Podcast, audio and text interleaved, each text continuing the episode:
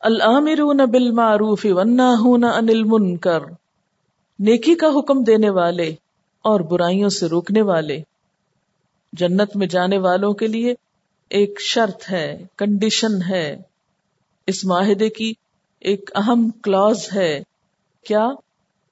کہ صرف اپنی ذاتی زندگی کی حد تک ہی عبادت گزار اور شکر گزار اور رکو سجدے کرنے والے نہ ہو، بلکہ نیکی کا حکم دینے والے اور برائیوں سے روکنے والے ہو۔ صرف اپنی خیر نہیں، دوسروں کی بھی بھلائی چاہنے والے ہو۔ العامرون بالمعروف والناہون عن المنکر۔ اس سے پیچھے بھی کئی دفعہ آپ نے امر بالمعروف اور نہیں ان المنکر کی بات پڑھی۔ اور اس میں نہ صرف یہ کہ مرد حضرات، بلکہ خواتین کا کردار بھی پڑا بل مؤمنون والمؤمنات، بعضهم اولیاء بعض۔ یا امرون بالمعروف وینہون عن المنکر، اور یہاں پھر دوبارہ سے تاکید آ گئی کہ جنت میں جانے کے لیے ضروری ہے کہ دوسروں کو خیر کی طرف بلاؤ۔ اگر ایسا نہ کیا، تو تمہارا اپنا بھی نیکی پر قائم رہنا مشکل ہو جائے گا۔ امر بالمعروف اور نہیں انل منکر تو ایک کنجی ہے خود کو معروف میں قید کرنے کی اور منکر سے آزاد کرنے کی۔ اور پھر، والحافظون لحدود اللہ اللہ کی حدود کی حفاظت کرنے والے۔ گویا آیت کا اختتام کچھ ایسے الفاظ کے ساتھ ہوا جو پورے کام کو کور کرنے والا ہے۔ یعنی ہر کام میں اللہ کی حدود کے نگہبان۔ اسی طرح جیسے باغ کے لیے باغبان، ایسے ہی یہ جنت میں جانے والے اللہ کے دین کے اور اللہ کی اطاعت کے سارے کاموں کے نگہبان ہوتے ہیں۔ وہ کسی بھی معاملے میں پھر حد سے نہیں بڑھتے، کوئی ایسا قدم نہیں اٹھاتے کہ جس سے اس سودے کو کوئی نقصان پہنچ جائے۔ وبشر المؤمنین اور مومنوں کو خوشخبری دے دو۔ مومنوں کے لیے بشارت ہے۔ کس بات کی بشارت ہے؟ کہ اگر تم نے اپنی یہ شرائط پوری کر دی، تو تمہارے لیے بھی پھر جنت کا وعدہ پکا پکا ہے۔ اب اپنے آپ کو دیکھیے کہ اس میں سے کتنی شرائط آپ پوری کرتے ہیں۔ ہم جانا تو جنت میں چاہتے ہیں، لیکن اپنی غلطیوں کی طرف توجہ ہی نہیں۔ عبادتیں طریقہ ہی معلوم نہیں۔ بات بات پہ شکوے ہیں، بندوں سے بھی اور اللہ سے بھی۔ دنیا کے کاموں کے لیے گھروں سے نکلے تو نکلے، خواہ پوری دنیا گھوم آئے۔ لیکن اللہ کے دین کے لیے سیاحت خاص سیکھنے کے لیے یا سکھانے کے لیے یا پھیلانے کے لیے، اس کا تو ہمیں تصور ہی نہیں۔ پھر رکو سجدوں کی کثرت، آپ صلی اللہ علیہ وسلم کا طریقہ کیا تھا؟ کہ جب آپ کو کوئی معاملہ پیش آتا، فوراً نماز کی طرف دوڑتے، فوراً نماز کی طرف پلٹتے۔ اور ہم تو اپنے استخارے بھی اوروں سے کرواتے ہیں۔ اور پھر صرف اپنی ذات تک نیکیوں کو رکھنے والے نہیں، دوسروں تک بھی لے کے جانے والے۔ اور اپنے دین کی ساری حدود کی، ساری چیزوں کی حفاظت کرنے والے۔ حافظون حدود اللہ۔ کہاں کہاں حد ہے؟ کہاں تک میری لمٹ ہے؟ کہاں تک مجھے جانے کی اجازت ہے؟ والحافظون حدود اللہ میں میری لمٹس کیا ہیں؟ اور پھر صرف لمٹس کا ہی نہیں معلوم ہونا، بلکہ جیسے باغ کی باؤنڈری وال کیوں بنائی جاتی ہے تاکہ باغ کی حفاظت ہو سکے؟ تو ایسے سارے کاموں سے بچنا مراد ہے یہاں، جس سے اس معاہدے میں کوئی خلل آئے، دین کو کوئی نقصان پہنچے۔ حدود سے مراد کیا ہے؟ وہ ساری ٹرمز اینڈ کنڈیشنز ہیں۔ جن کا پیچھے ذکر کیا گیا یا اللہ کی کتاب میں اور اس کے رسول صلی اللہ علیہ وسلم کی سنت میں، ان سب کی حفاظت لازم ہے۔ کیونکہ بعض اوقات کیا ہوتا ہے کہ ہم کام کر بھی لیتے ہیں لیکن اس کو گنوا دیتے ہیں، اس کو ضائع کر دیتے ہیں۔ یا نیکی کے پردے میں غلط کام کر رہے ہوتے ہیں، یا نیکی کی آڑ میں نیکی نہیں کر رہے ہوتے۔ حدود کو نہ جاننا تو ایسا ہی ہے نا کہ جیسے کوئی شخص ڈرائیونگ کی ٹریننگ لیے بغیر گاڑی لے کے سڑک پہ آ جائے تو نتیجہ کیا نکلے گا جو یہاں نکلتا ہے؟ بعض اوقات ایسا ہوتا ہے نا کہ جیسے ٹینڈر منگوائے جاتے ہیں کسی سودے سے پہلے اور لوگ سیمپل پیش کرتے ہیں اپنے پروڈکٹس کے۔ جو پروڈکٹ جو ہے وہ اسٹینڈرڈ کے مطابق نہ ہو تو اس سودے کو ریجیکٹ کر دیا جاتا ہے یا اس شخص کو چانس نہیں دیا جاتا۔ تو ہم جو جنت کے خریدار بنے ہوئے ہیں، کبھی ہم نے غور کیا کہ ہماری شخصیت کے اندر وہ تمام چیزیں موجود ہیں جو وہاں مطلوب ہے چند چیزوں کی طرف میں پھر سے توجہ آپ کی دلانا چاہوں گی۔ تو آج میں ایسا لاہ عمل اپنے اور آپ کے لیے تیار کرنا چاہتی ہوں، جو پریکٹیکلی یہ کام ہم سے کروا دے، تاکہ ہمارے سودے میں خلل نہ آئے۔ اور پھر ہم وقتاً فوقتاً اپنے آپ کو چیک کرتے رہیں کہ کیا ہم یہ شرائط نبھا رہے ہیں۔ اب آپ دیکھیں کہ جب آپ کو یہ یقین ہو جاتا ہے کہ آپ نے جو راہ چنی ہے وہ درست ہے، اس کے بعد یہ مرحلہ آتا ہے۔ ان اللہ من المؤمنین انفسهم و اموالهم بان لهم الجنہ۔ پھر جنت کی خریداری کا مرحلہ آتا ہے۔ اس سے پہلے تو ہم جنت کے خریدار بھی نہیں بنتے۔ وہ ہماری پرائرٹیز میں سے ہی نہیں، وہ ہماری سوچوں میں سے ہی نہیں۔ ہم اس کے بارے میں سوچتے بھی نہیں۔ یعنی آپ خود سوچئے کہ ہم میں سے کتنے لوگوں نے کبھی شعوری طور پر سوچا ہو کہ ہمیں جان اور مال دے کر جنت چاہیے۔ اس سے پہلے تو ہم کس طرح جنت کے خریدار تھے؟ فری میں، مفت میں آرزو میں، تمنا اور خواہشات کے بل پر۔ پتھر پہ لکیر اور پانی پہ لکیر کی بات بھی آپ نے سن رکھی ہوگی۔ تو جو انسان پتھر پہ لکیر جیسا فیصلہ کرتا ہے، پھر وہ کوئی بھی ایسا ڈسیزن لینے میں شیکی نہیں ہوتا۔ اسے پتا ہوتا ہے کہ میں نے سوچ سمجھ کر فیصلہ کیا ہے۔ میرا کوئی نقصان نہیں ہے مال اور جان دے کر، کچھ نہیں بگڑتا۔ لیکن اگر مضبوط بنیاد نہیں تو کسی بھی شخص کی بات آپ کو فوراً اپنے سودے سے پھیر دے گی۔ کئی سودے آپ کر کے پھر جاتے ہیں نا۔ پھر آپ پھریں گے نہیں اس سودے سے۔ پھر آپ دیکھیں کہ اگر ہمارے پاس کوئی بیچنے والی چیز ہو اور ہم اس کو بیچے نہیں، تو کیا ہوتا ہے؟ مثلا یہ ریڑھی پر آپ گزرتے ہیں، دیکھتے ہیں کہ طرح طرح کے فروٹ پڑے ہوتے ہیں، تو جو مالک ہوتا ہے، اس کی کیا تمنا ہوتی ہے؟ جلدی سے بک جائے تاکہ مجھے فائدہ ہو۔ اگر یہ میں نے بیچی نہیں تو کیا ہوگا؟ خراب ہو جائے گی۔ چلیے، تھوڑی دیر کے لیے ہم بھی سوچ لیں کہ ہم نے اگر اپنا مال اور اپنی جان اللہ کو نہیں دی، کہاں بچا کے لے جائیں گے؟ کہاں جائے گی؟ بولیے۔ کہیں بچا کے سنبھال کے رکھ لیں گے اس کو؟ جان بھی جائے گی، مال بھی جائے گا۔ ایک وقت آئے گا کہ یہ دونوں چیزیں آپ کو دینی ہی پڑیں گی۔ یا آپ سے لے لی جائیں گی۔ تو بہتر نہیں کہ اس سے پہلے کہ وہ یوں ہی لے لی جائیں۔ آپ کیا کریں؟ خوشی سے بیچ ڈالیں۔ بعض اوقات ایسا ہوتا ہے کہ لوگ اپنے پیسے بینکوں میں رکھتے ہیں اور کبھی فورن کرنسی اکاؤنٹ جو ہوتے ہیں وہ فریز ہو جاتے ہیں۔ حالانکہ اس سے پہلے ان کی بہت اچھی قیمت مل سکتی ہوتی۔ تو اس وقت وہ بہت حسرت کا شکار ہوتے ہیں۔ کاش میں نے اپنے یہ پیسے جیسے آج کل سعودیز کے اکاؤنٹس جو یورپ میں ہیں یا ویسٹ میں ہیں، ان کے ساتھ ہو رہا ہے کہ راتوں رات کسی کے بارے میں بھی ڈسیزن ہو جاتا ہے کہ اس کا اکاؤنٹ فریز کر دو۔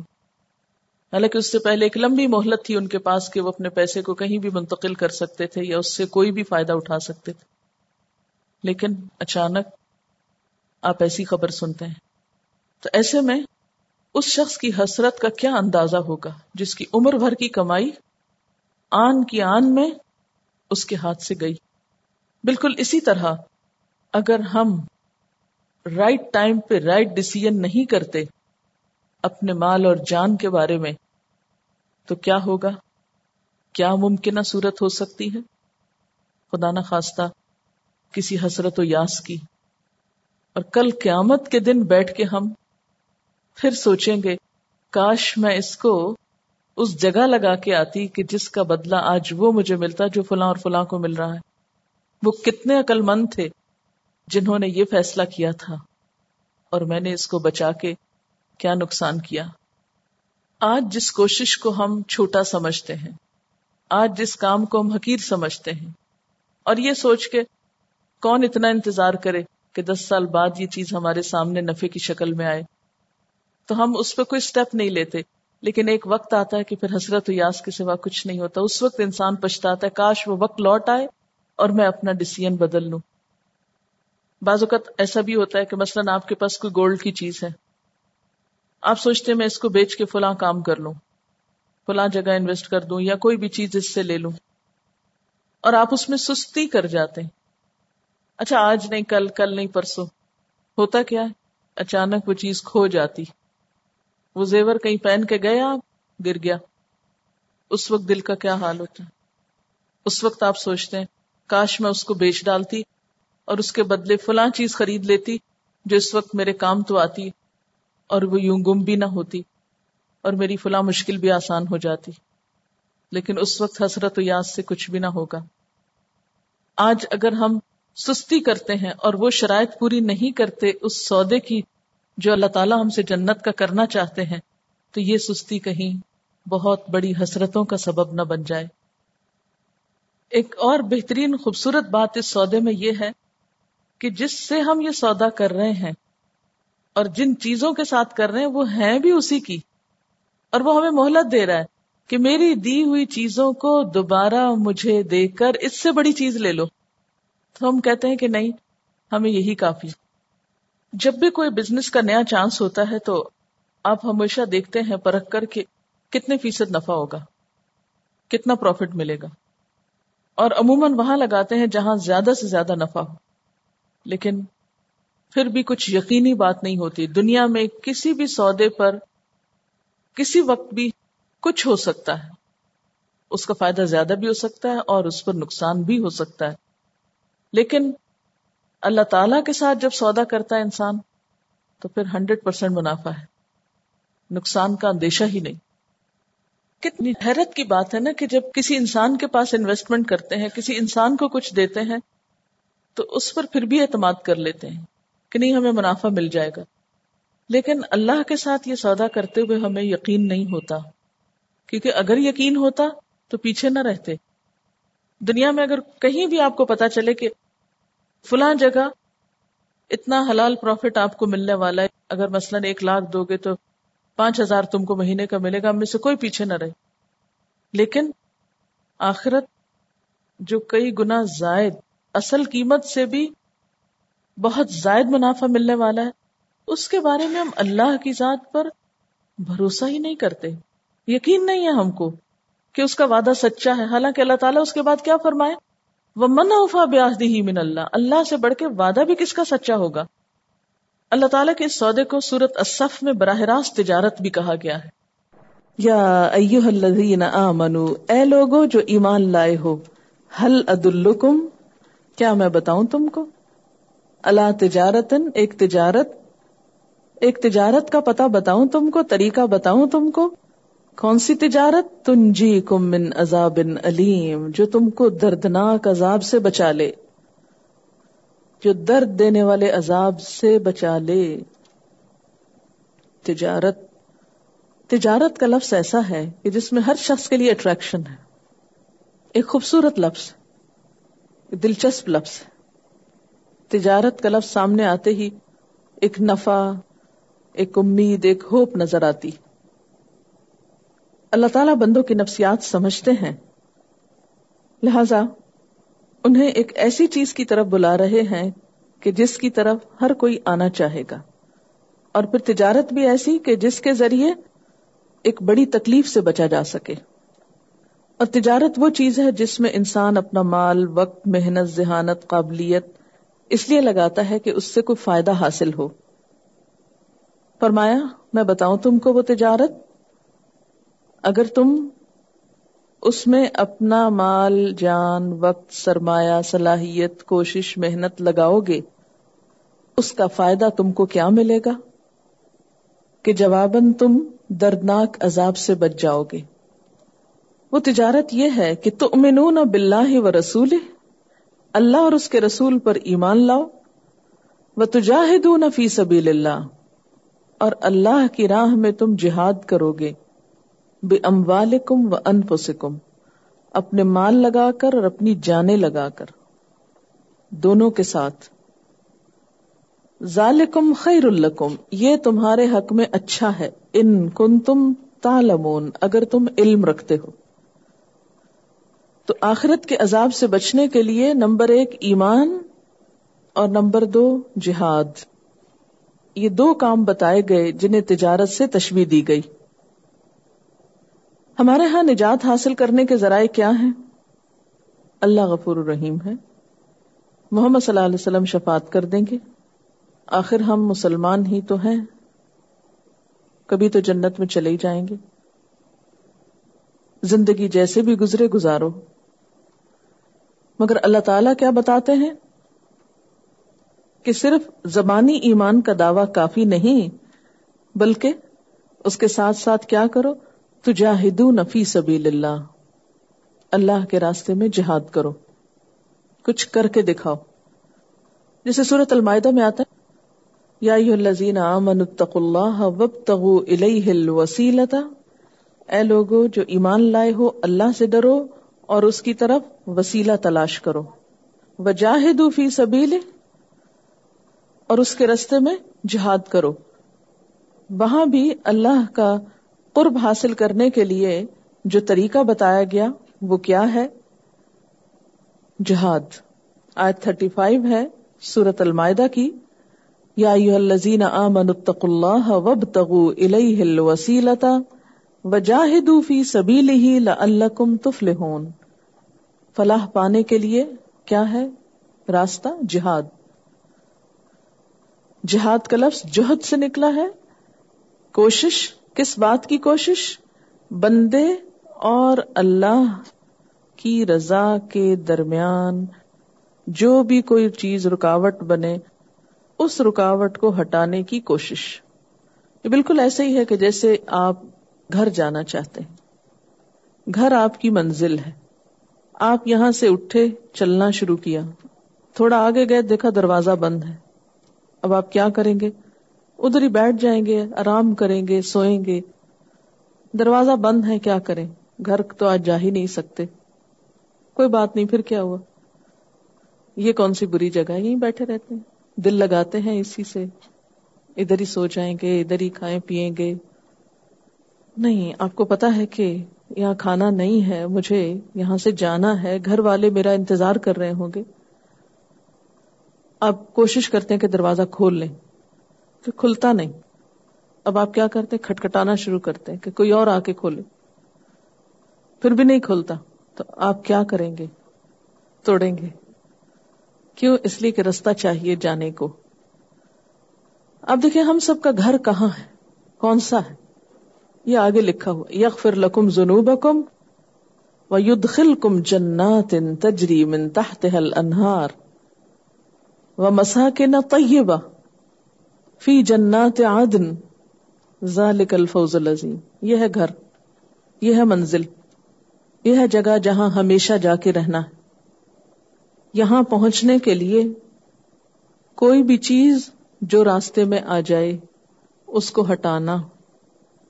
چاہے ہاتھ سے، چاہے زبان سے، چاہے قوت سے، چاہے دوسرے کی مدد سے، چاہے مال سے، کسی بھی طرح۔ جہاد کی مختلف قسمیں ہوتی مثلاً ایک جگہ پر آتا ہے، افضل جہاد کیا ہے؟ ظالم حکمران کے سامنے کلمہ حق کہنا۔ اب آپ صرف زبان استعمال کر رہے ہیں۔ قلم سے بھی جہاد۔ لوہا بھی اللہ نے اتارا جہاد کے لیے۔ علم سے بھی جہاد۔ اسلحہ اگر استعمال کرنا پڑے تو اس سے بھی۔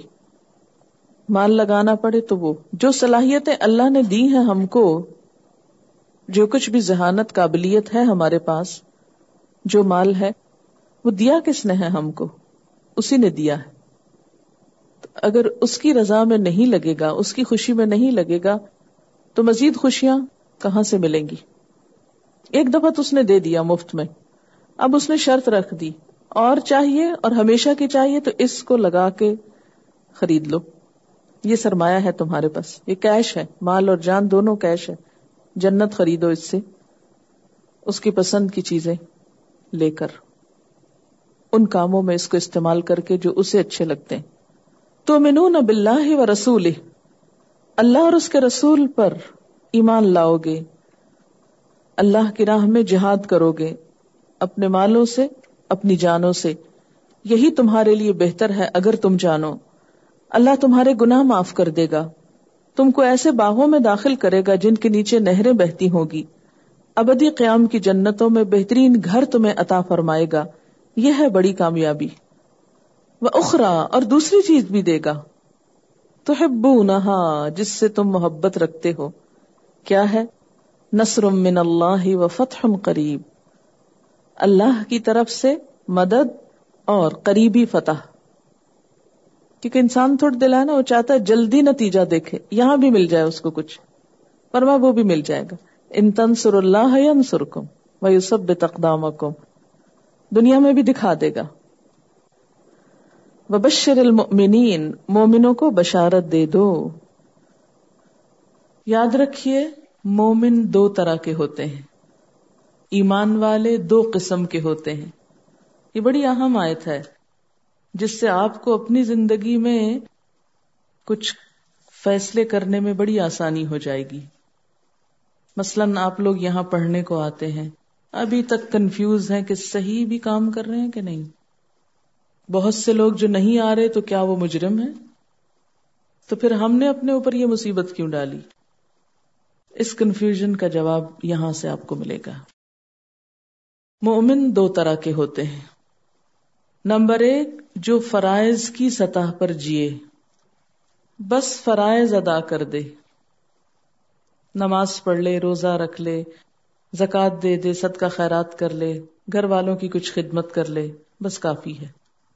اور دوسرے جو قربانی کی سطح پہ جیتے ہیں، وہ فرائض سے آگے بڑھ کر قربانی کرتے ہیں۔ ایک ہے رخصت، ایک ہے عظیمت رخصت کیا ہے؟ کہ دین کی رخصتوں، سہولتوں سے فائدہ اٹھانا اسلام کے دائرے میں رہ کر۔ اور دوسرے کچھ لوگ ان رخصتوں سے آگے بڑھ کر عظیمت کی راہ اپنائیں، عزم اور ارادے کے ساتھ جیے قربانی کر کے جیے مثلا، اگر آپ اس وقت اپنے گھر میں ہوتے، گھر والوں کی کچھ خدمت کر رہے ہوتے، تو آپ کیا کر رہے ہوتے؟ اپنا فرض ادا کر رہے ہوتے۔ گھر بیٹھ کر۔ گھر بیٹھ کر اسلام پر عمل کرنا، ایک اچھا مسلمان بن کر جینا ٹھیک ہے، بہت اچھا ہے، اس میں کوئی جرم کی بات نہیں۔ کوئی آپ گناگار نہیں ہو رہے۔ لیکن گھر کا آرام چھوڑ کر، گھر کی کچھ سہولتیں چھوڑ کر، صرف اپنے لیے نہیں، دوسروں کے لیے جینے کا عہد کرنا، دوسروں کی بھلائی کا بھی سوچنا، صرف خود نمازیں نہیں پڑھنا، اوروں کو بھی پڑھوانے کا سوچنا۔ صرف خود صدقہ خیرات نہیں، اوروں کو بھی موٹیویٹ کرنا۔ صرف اپنے امن کے لیے نہیں، دوسروں کے امن کے لیے جینا۔ یہ وہی کر سکتا ہے جو عظیمت کی راہ اختیار کرے، قربانی کے ساتھ جیے۔ ایک مسلمان کے یہ دونوں رویے ہو سکتے ہیں۔ آپ اگر گھر بیٹھ کر نماز پڑھتے، اپنے گھر کے کام کرتے، تو آپ کوئی قصوروار نہیں تھے۔ ایز لانگ ایز آپ دین کے احکامات پر عمل کر رہے اگر نہیں کر رہے تھے، اپنے فرائض سے غافل تھے تو وہ تو بہرحال جرم تھا۔ اس کی تو پوچھ ہونا تھی۔ مگر آپ اس درجے سے اوپر اٹھ کر اگلے درجے پر آئے کہ جہاں صرف خود نہیں جینا اوروں کو بھی جینے کا ڈھنگ سکھانا ہے۔ صرف خود اچھا نہیں بننا اوروں کو بھی بنانا ہے۔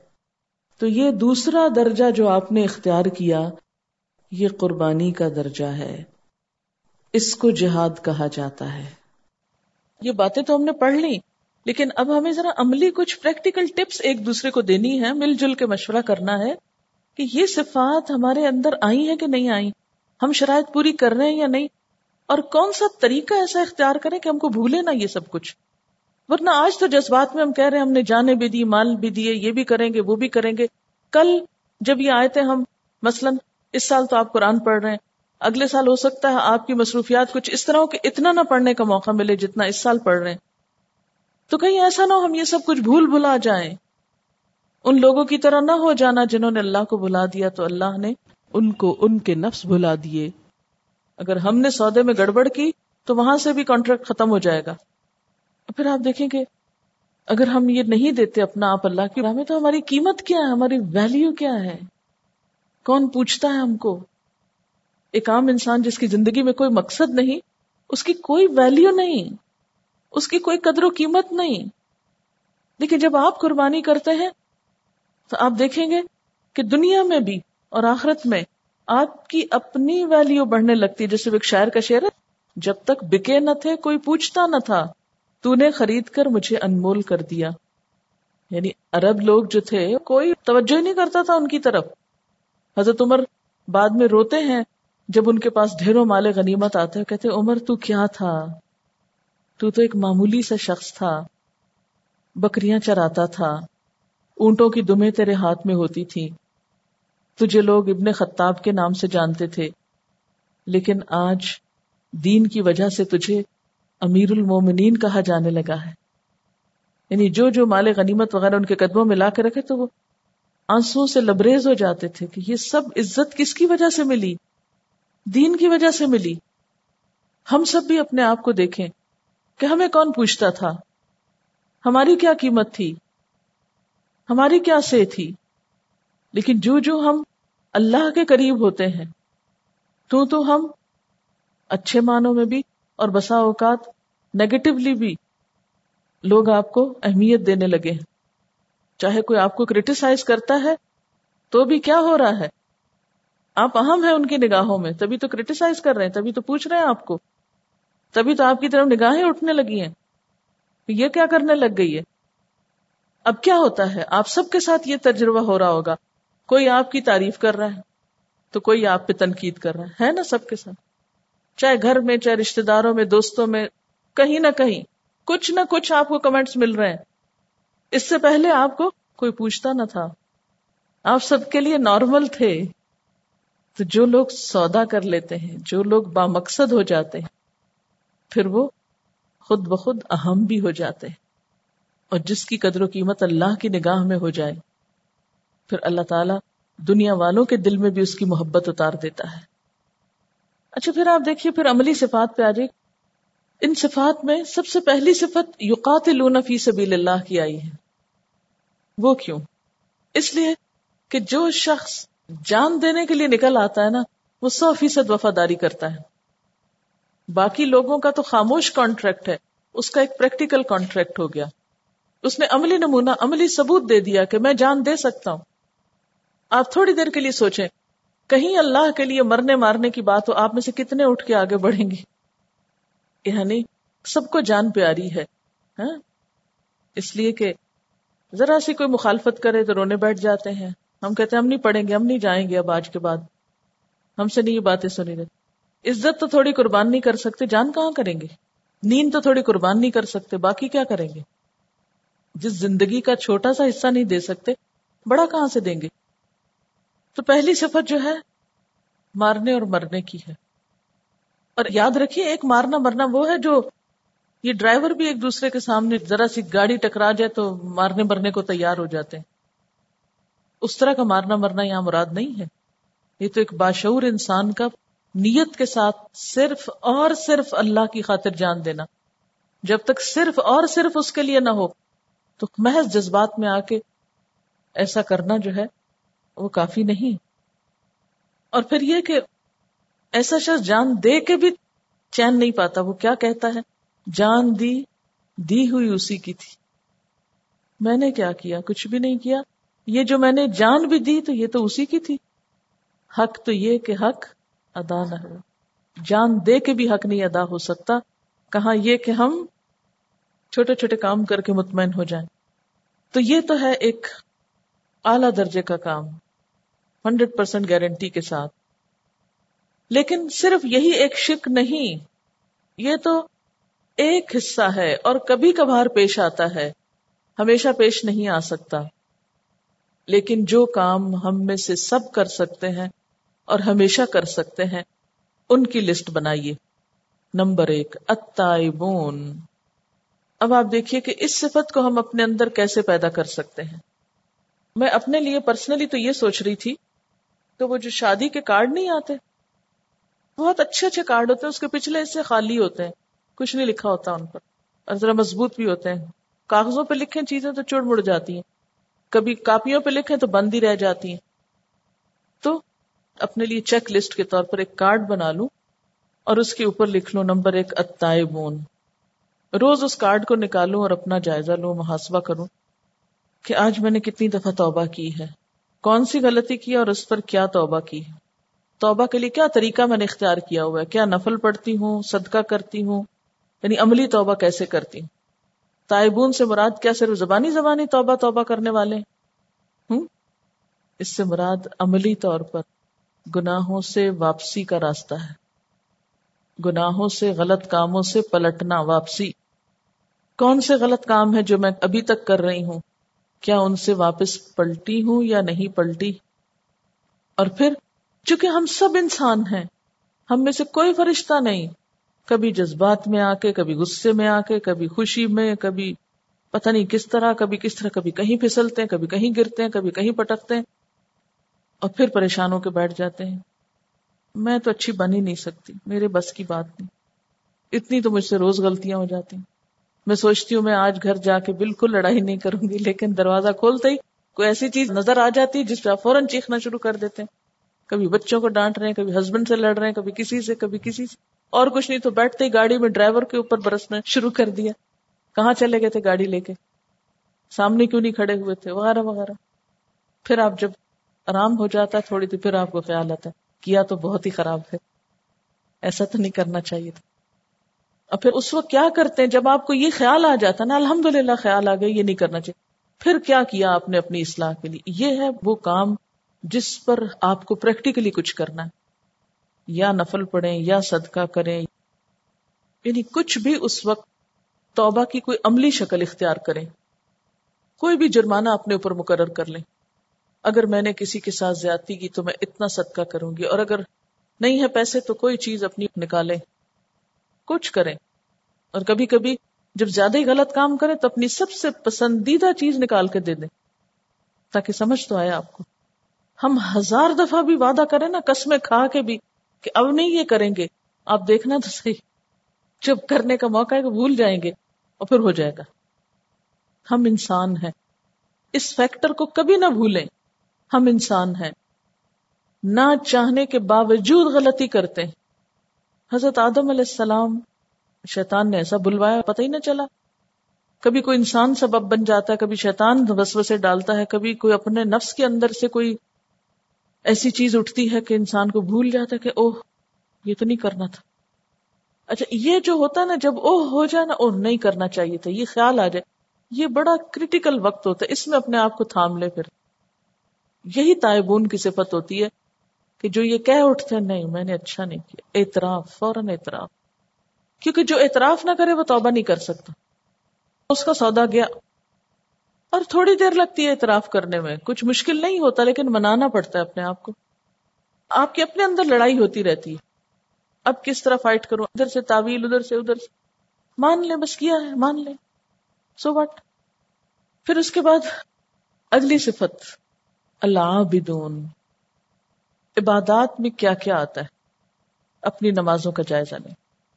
ہر نماز کے بعد یا کم از کم ہر دن میں جب کارڈ اٹھائیں گے نا اپنا، احتساب کارڈ یا کچھ بھی، تو اپنی نمازوں کے بارے میں سوچیں کہ نماز وقت پہ پڑھی صحیح پڑھی تہارت کا صحیح اہتمام کیا تھا خوشو خزو تھا یا نہیں۔ یعنی جو اس کی شرائط اور آداب ہے نا، ان کو ایک تھوڑا سا چھوٹا چھوٹا لکھ لیں، پھر اس کے بعد یہ کہ اپنے روزوں کے بارے میں سوچیں۔ کتنے فرض روزے باقی ہیں جو قضا رکھنے آپ کو؟ اسی طرح زکوٰۃ حج فرض ہے تو اس کے لیے کیا کوشش کی؟ تو عبادات میں خاص طور پر یہ عبادات شامل ہیں، ٹھیک ہے؟ نماز، روزہ، حج، زکات۔ پھر الحمدون شکر گزاری آپ دیکھیں کہ جتنی آپ کے دن بھر کی دعائیں ان میں کتنی دفعہ الحمد کا ذکر آتا ہے نا؟ صبح اٹھتے ہی دعا۔ پھر اسی طرح کھانا کھانے کے بعد ٹوائلٹ سے نکلنے کے بعد الحمد للہ ادھب ان فانی چھینک آنے پر۔ پھر اسی طرح کوئی بھی نعمت جو دن میں ملے اس پر۔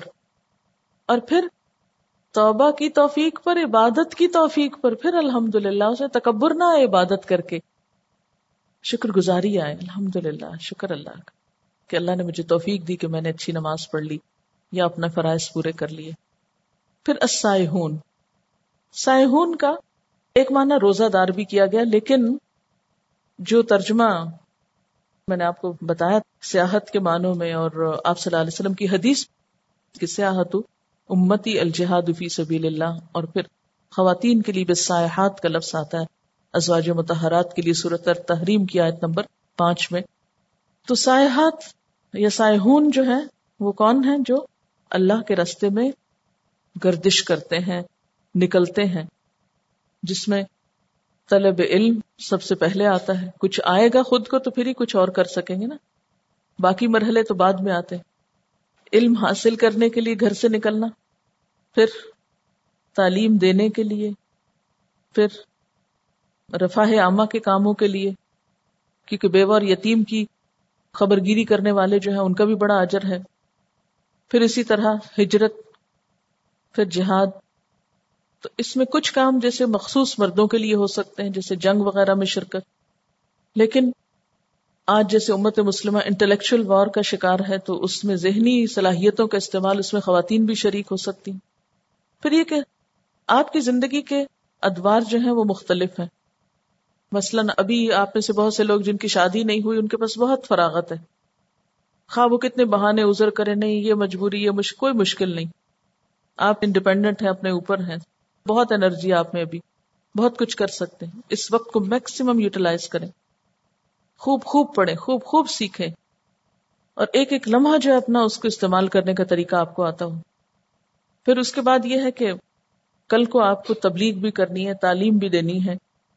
اور پھر اصلاح خلق بھی کرنی ہے اور خدمت خلق بھی کرنی ہے۔ تو اس کے لیے اپنے اوقات کو تقسیم کر سکتے ہیں آپ۔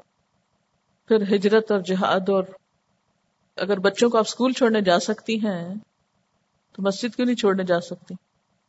یعنی مائیں اگر یہ اپنی ڈیوٹی سمجھتی ہیں کہ بچوں کو اسکول پہنچانا ہے، تو بیٹوں کو کسی وقت مسجد تک بھی لے کے جائیں، وغیرہ وغیرہ۔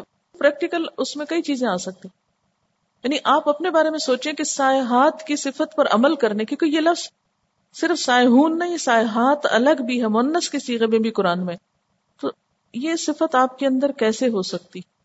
کہاں کہاں آپ نکل سکتی ہیں؟ اور آپ کو یہ بھی پتا ہونا چاہیے، کس کس کام کے لیے آپ نکل سکتی ہیں؟ کس کس کام کے لیے آپ کو گھر سے نہیں نکلنا چاہیے؟ کن حالات میں نکل سکتی ہیں؟ کن حالات میں نہیں نکلنا چاہیے؟ کیونکہ عورت کے لیے کچھ ریسٹرکشن بھی ہیں، ان کا بھی آپ کو پتا ہونا چاہیے، تاکہ آپ اللہ کی حدود نہ توڑ دیں۔ ٹھیک ہے نا؟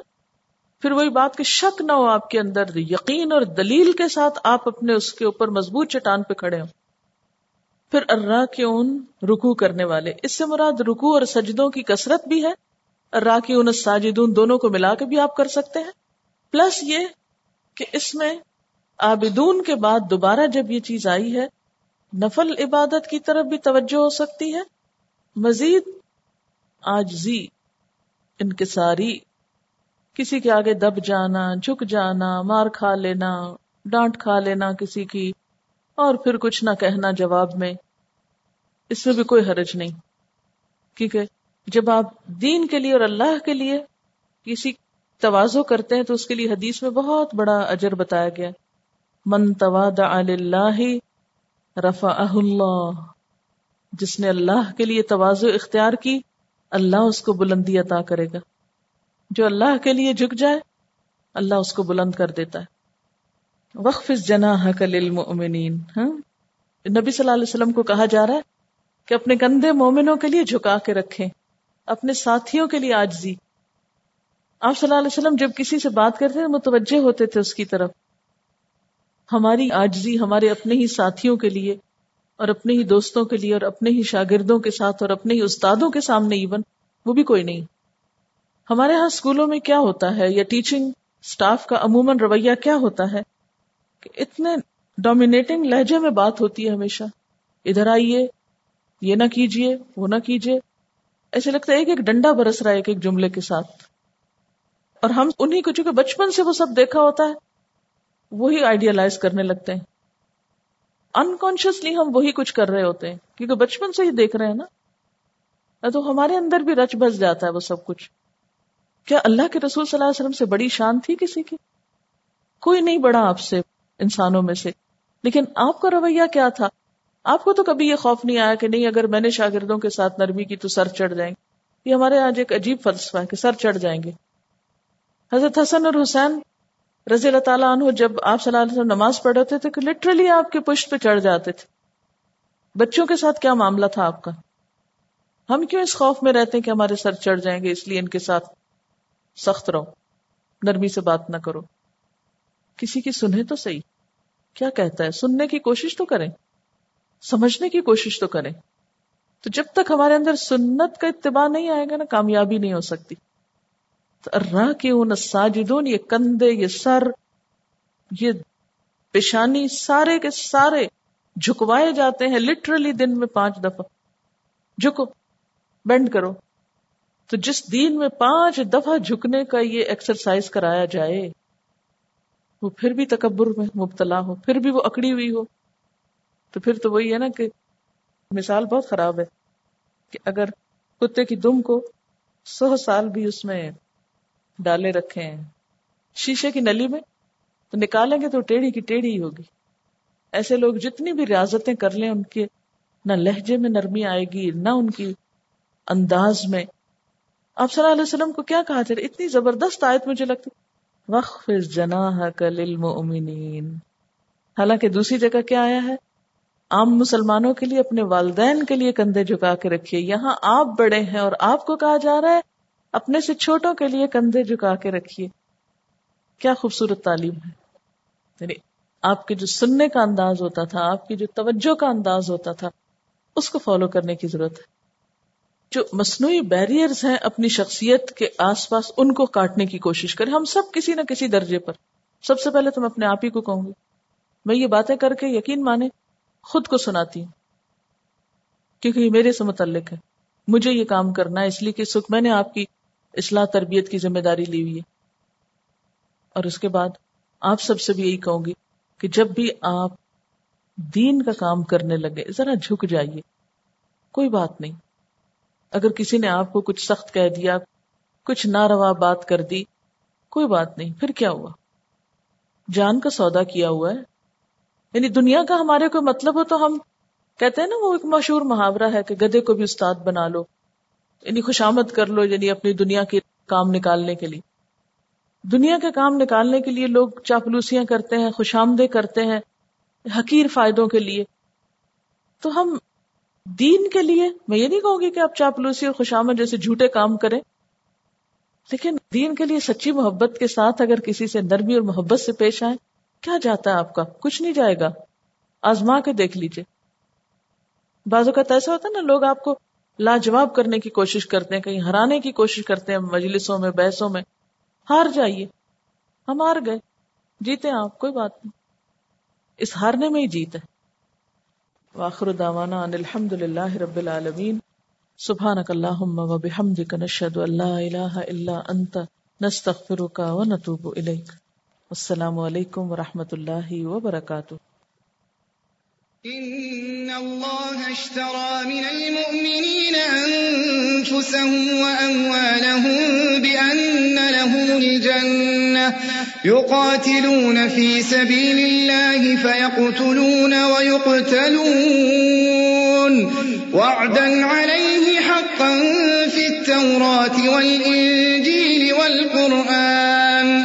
ومن أوفى بعهده من الله فاستبشروا ببيعكم الذي بايعتم به، وذلك هو الفوز العظيم.